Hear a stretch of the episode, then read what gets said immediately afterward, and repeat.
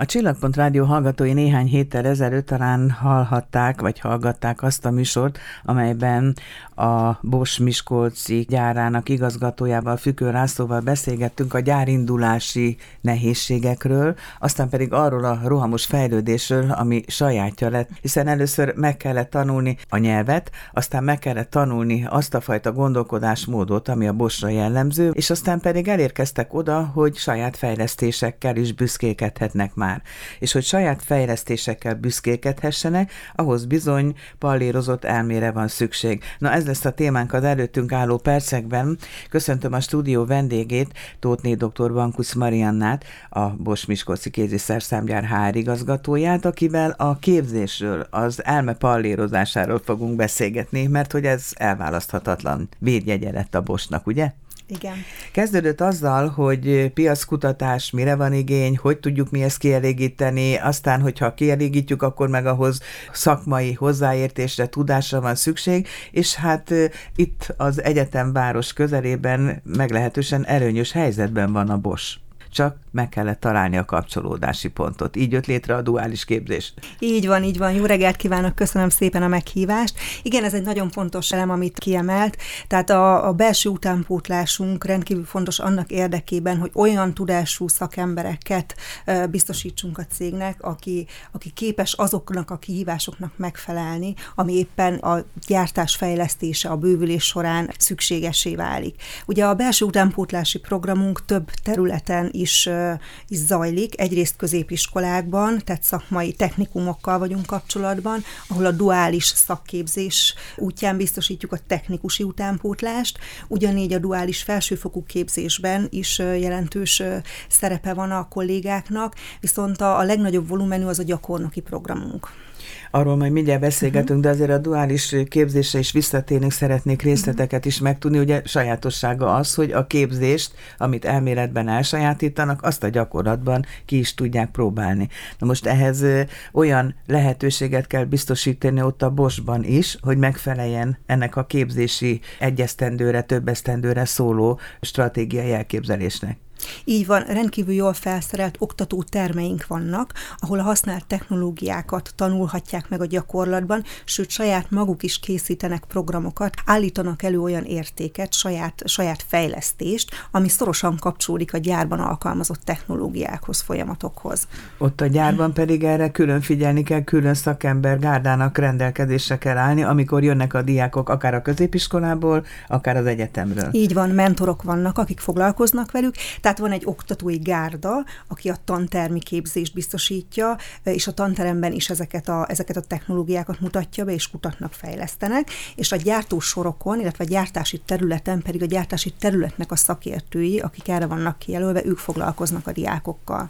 Akkor a Bosch menedzsmentje nyilvánvaló, hogy jószerivel, hát ha nem is napi kapcsolatban van, de igen szoros kapcsolatban van, és ápolja ezt a kapcsolatot a tekintetben, hogy mikor, mire, kire van szükségünk, mert ezeket év mint év felül kell bírálni, alkalmazkodni kell a fejlődéshez, alkalmazkodni kell a piaci igényekhez. Fontos szerepünk van ebben, mivel ugye mi kapjuk meg azokat az inputokat a, a gyártási területektől, vagy akár a karbantartási területektől, gyártásfejlesztési területektől, amiket aztán mi szoros kapcsolatban a duális képzésért felelős területtel közösen kialakítunk tananyagokat, képzési anyagokat.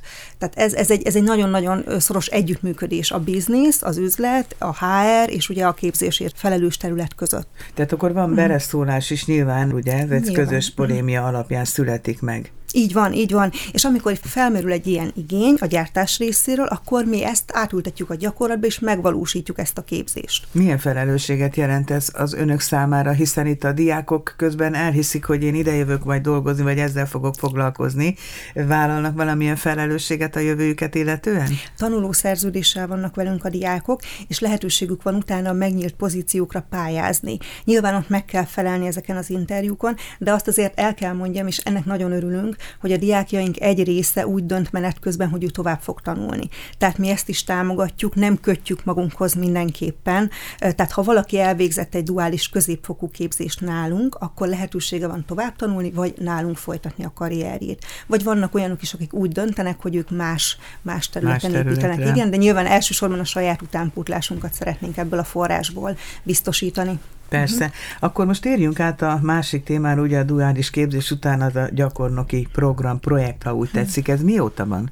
Én azt mondom, hogy a Bosch indulása óta, nem az első évektől, de amikor megindult ez a fejlődés, amit ugye igazgató úr is, is említett, akkor már hangsúlyt fektettünk arra, hogy segítsük a felsőoktatásban tanuló hallgatókat tapasztalatszerzésben, hogy azáltal már kész emberként be tudjuk őket léptetni, amikor arra igény van. Mi Tehát a nagyon hosszú. Igen. A lényege az, hogy, és ez, ez nem csak a mi szempontunkból fontos, de megkérdeztük a gyakornokokat is egy szörvé keretei között, és ők is elmondták, hogy elsődlegesen a, a magas, tényleges szakmai tapasztalat az, ami számukra fontos. Ez az egyik elsődleges szempontjuk. Ezt úgy tudjuk biztosítani, hogy tényleg érdemi, értékteremtő munkát végeznek, amikor támogatják a főállású kollégáinkat. Tehát nem pusztán adminisztrációra, fénymásolásra, hanem ténylegesen akár dokumentáció előkészítésben vesznek részt, akár okiratoknak a szerkesztésében. Tehát attól függően, hogy mely területen dolgoznak, de ők hozzáférnek ahhoz a gyakorlathoz, azokhoz a technológiákhoz, technológiákhoz, amit egyébként alkalmazunk.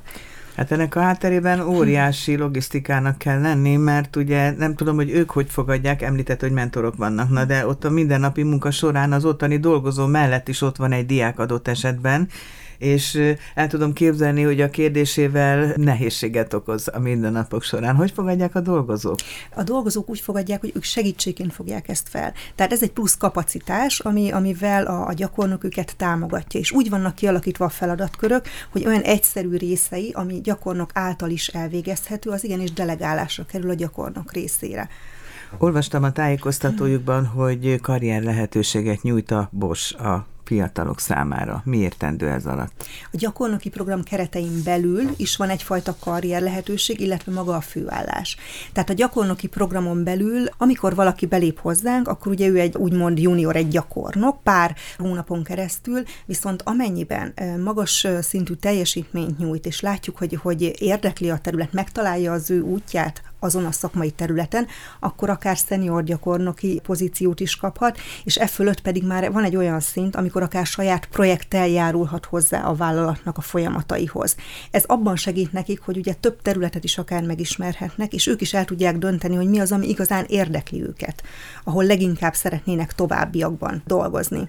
Gondolom, hogy a Bosch gyakornoki projektje, programja nem egyedi a régióban. Van valamiféle versenyhelyzet akkor, amikor az egyetemmel leülnek, ülnek tanácskozni, tárgyalni, hogy a diákokat erre felé navigálják? Alapvetően a diákok saját döntés az, hogy hová orientálódnak, melyik céghez. De ahhoz nekik ismeretre van szükség. Nyilvánvalóan igen, úgyhogy mi igyekszünk minél szélesebb körben jelen lenni az egyetemen, tehát akár plakátok útján, akár nyílt órákon, vagy Ugyanez a középiskolákra is gondolom. Ugyanez jelenti. a középiskolákra is, igen. Tehát szeretnénk megszólítani közvetlenül a hallgatókat, bemutatni saját magunkat. Vannak gyakornoki orientációs napjaink, ahol meghívjuk magunkhoz az érdeklődőket, és ott különböző funkciók vannak jelen, helyen, ahol megismerhetik azokat a pozíciókat, amik nyitottak, gyakornoki pozíciókat, tehát igyekszünk, de nyilvánvalóan erős a verseny. Ez ilyen nyílt napszerű mm. így találkozó van, így van. lehet. Igen. És ilyenkor mi az, amit elsősorban elmond a Bosch magáról?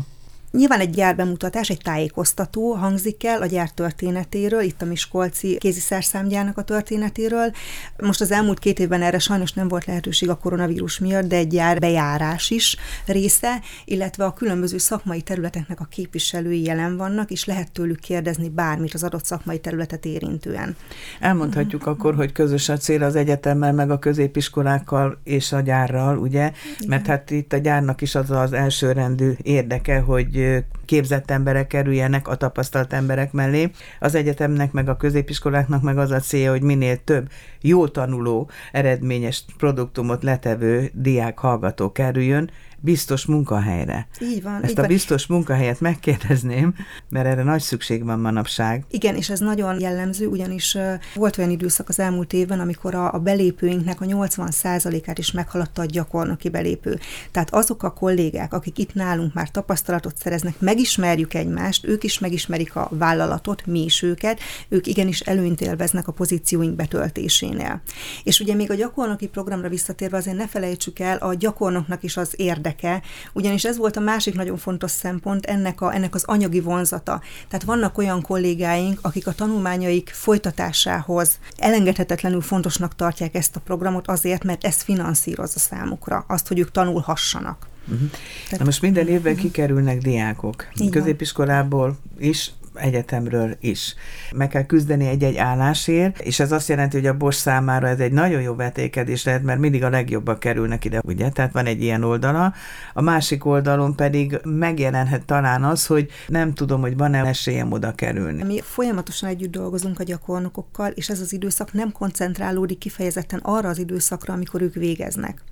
Tehát ugye sok olyan gyakornokunk van, aki már alapképzésben szerzett egy végzettséget, és ugye amikor az év folyamán megnyílik egy pozíció, ő már akkor be tud ebbe a pozícióba pályázni, és be tud erre lépni, tehát nem milyen dömpingszerűen a diplomaosztót követő időszak Értem. terheli. Nem, Így van. Tehát egy biztonságérzetet ad akkor mind a gyár számára, mind pedig az, annak a számára, aki ezt elvégezte. Igen. Nem beszélünk itt konkrét anyagi dolgokról, gondolom nem véletlenül mondta, hogy támogatás, de nem is ez a lényeg, hiszen ezt nyilvánvaló, hogy az érintettekkel ismertetik.